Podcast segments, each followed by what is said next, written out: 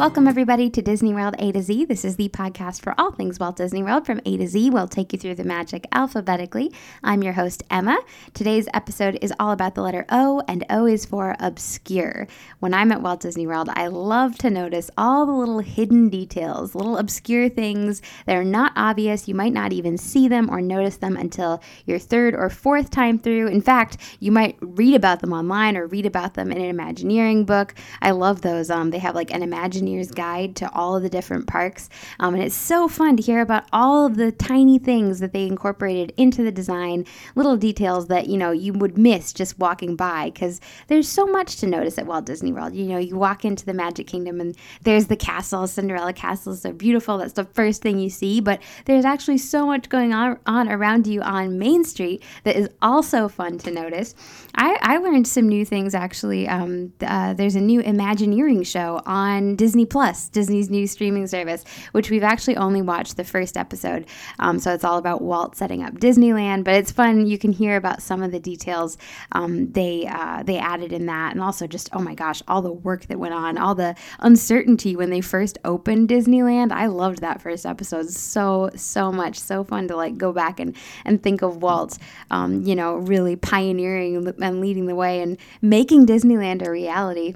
But I feel like these little hidden obscure details are very much a Walt thing. Like he wanted to make everything perfect and make all these little little things so that you would come back and you would see something new and it would be a new experience. I have a long list here of some of my favorite little things to stop and notice on our trips. It's always fun to just be like, "Oh, I know what that means. Oh, I know what that means." They're they're like hidden Mickeys, except they're not as on brand as it were. They're more obscure than a Mickey. But these are other details, often in theme with the land that they are in. One thing was that was always important to Walt was making every land an immersive experience. That's why at Walt Disney World they have the Utilidors, which is a huge underground network of um, you know backstage areas for cast members so that when a cowboy arrives for work in Frontierland, he doesn't have to walk through Main Street and Tomorrowland and Fantasyland because that was one thing that bugged Walt about Disneyland is that you're in Tomorrowland and there's a cowboy walking by and what's going on with that. But of course, some of these lands are so close to each other that you can actually see them from each other. One of the architectural details I love at Walt Disney World in uh, the Adventureland and Frontierland area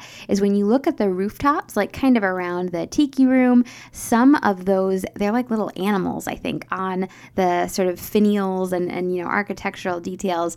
They are made to match the theming of both Adventureland and Frontierland. So when you see them from a distance in Frontierland, they look more like buffalo, you know, uh, roaming the plains. But then when you see them from inside Adventureland, they look more exotic, like just a cool, you know, uh, carving. I just love that they put that level of thought, that level of planning into it. You can see this same kind of architectural foresight at uh, Epcot and Hollywood Studios because when they were building the Tower of Terror at Hollywood Studios, they knew they would be able to see it from Epcot when you're in World Showcase and you look across the lagoon, you can see those towers. So they made sure that the color and the design of it would kind of fit in with the minarets and turrets of Morocco, because that's where, you know, in the sight line, Tower of Terror um, is behind there. And there's only like one or two spots where you can really see it, but it's so fun when you're standing there to look across and there's Morocco and there's Tower of Terror, but and yet it still is like a continuous line and you still feel immersed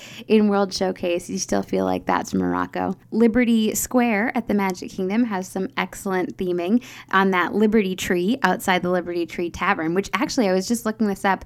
It's actually a real hundred year old oak that they found when they were building um, uh, building Walt Disney World, building the Magic Kingdom, and they managed to save it, which is so cool. I was also reading that apparently that Liberty Bell, because there's a Liberty Bell well, uh, in Liberty Square is a uh, is cast from the mold of the actual Liberty Bell. So that's that's pretty cool. Very authentic. But one thing I love to notice is in the branches of the Liberty tree, you'll notice some lanterns and if you count them up, there are exactly 13 and that is for the 13 original colonies. Over in Storybook Circus when you get on Goofy's Barnstormer ride, after you go in through the gates and you're, you know, headed up into the line, if you turn around and look at the the back of the Barnstormer sign, you'll look, you'll notice that it looks like it was made with some old wood. So there are some old things painted on the back of the sign, and it actually spells out Wiseacre Farms because it's a nod to what used to be in uh, Storybook Circus, of course, Mickey's Toontown. So the old Barnstormer, the the ride is still basically the same, but just a nod to the old version of it. I love that so much when they kind of acknowledge what was there in the past because as Disney fans, like we have so many memories at Walt Disney World and you are really kind of emotionally connected to the different rides. So when they change, it's sometimes hard. So when they add that little nod of like, yes, we know this used to be there, that's always really fun. One thing that has actually been improved upon is the details at the Haunted Mansion. For a long time, there was a legend there that the ring, there was a little ring in the pavement, and the legend was that the bride had thrown it out of the window. I think it's possible it wasn't a real ring. In fact, I think it might have been like the remnants of like a post that they took down. And I think, did they remove it at one point? At one point, it seemed like Disney took it away, but of course, they expanded the line at the Haunted Mansion to have this whole new, large, um, you know, uh, fancy area uh, of gravestones, lots of gravestones with different stories kind of woven into them. And back in that area, they added a proper ring in the pavement pavements. That's so fun that like that I think started out as more of a like maybe this is true, maybe it isn't legend, but then it really became official. I always love in Adventureland stopping to notice the jewels uh, in the pavement. That's just such a beautiful detail. The way the whole concrete is just studded with all of these gems, as if someone was you know making a delivery to the bazaar and like dropped a couple amulets and and jewels. It's always a good idea actually to look down at the pavement at Walt Disney World because I feel like there are lots of little details details that you might miss outside of Tony's Town Square restaurant, you'll see some some uh, paw prints belonging to Lady and the Tramp. Of course, there are lots of prints around at different lands around Walt Disney World. At the Wilderness Lodge, actually, as you're walking up from the parking lot to enter the lobby, there are some buffalo prints. Um, obviously, they walked through when the concrete was still wet.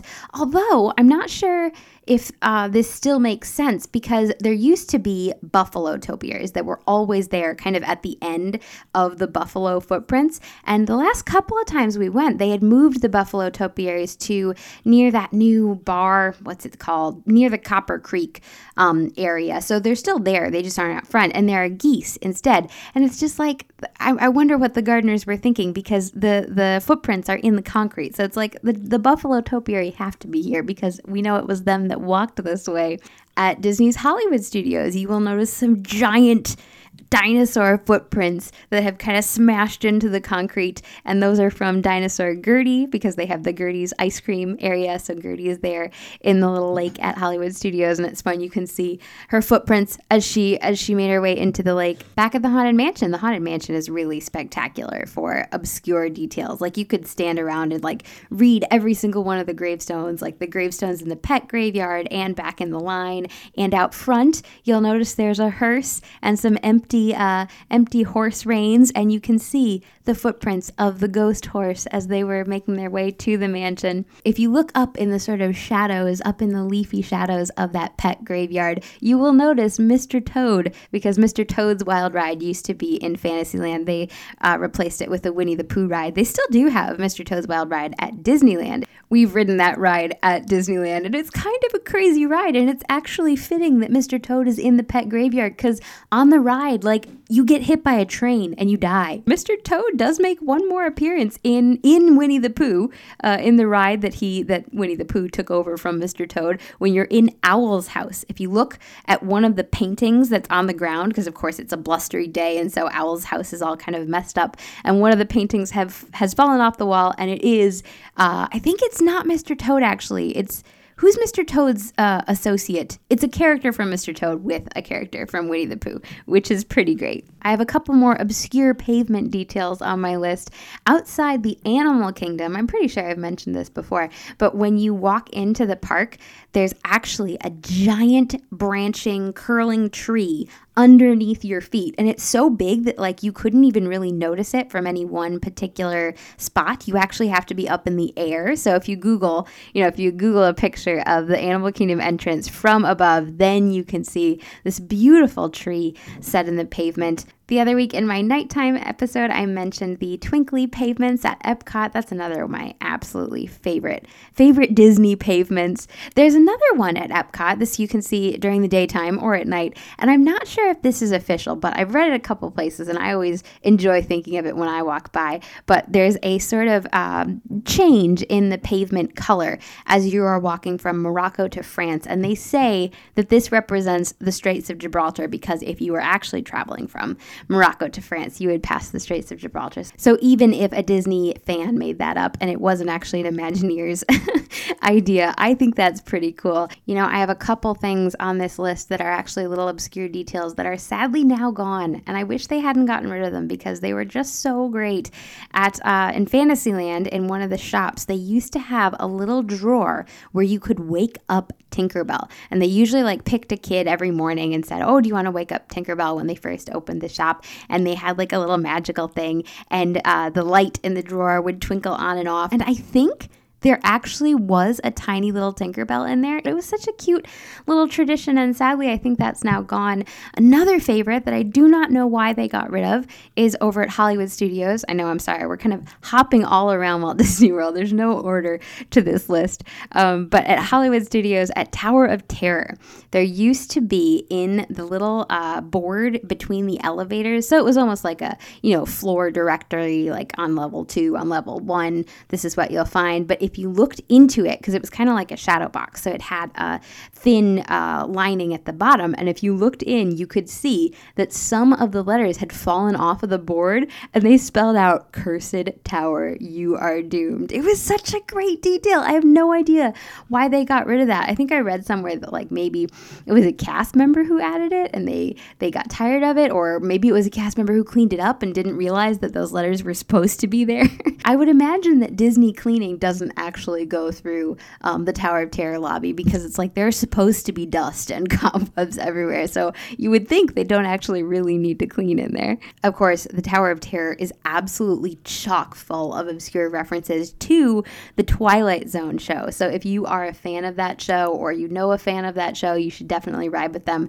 My brothers love that show and it's always so much fun because they are constantly noticing things they'd never seen before. Like even when um, at the end of the ride, when you're like coming back down and there's you're like sort of in the basement, so there's a bunch of like junk on either side. Apparently, like almost all of those are references to things that were in the show. When you're in the library, you can spot lots of different things that were in the show. Since we're at Hollywood Studios, one thing that you can find at Sci Fi Dine-In Theater is that the license plates on the cars, because of course at Sci Fi you eat in a convertible, which is pretty great while you watch, you know, the nighttime uh, showing of the different uh, old movies. But the license plates on the cars are actually a nod to the Imagineers who helped design Sci Fi. feel like I read somewhere that some of them are actually like references to like their kids and their, you know, babies who were born while they were uh, working on the ride. One place where you can find um, babies of Imagineers. Although honestly, I don't really like it because it's it's not subtle enough. It's way too obvious.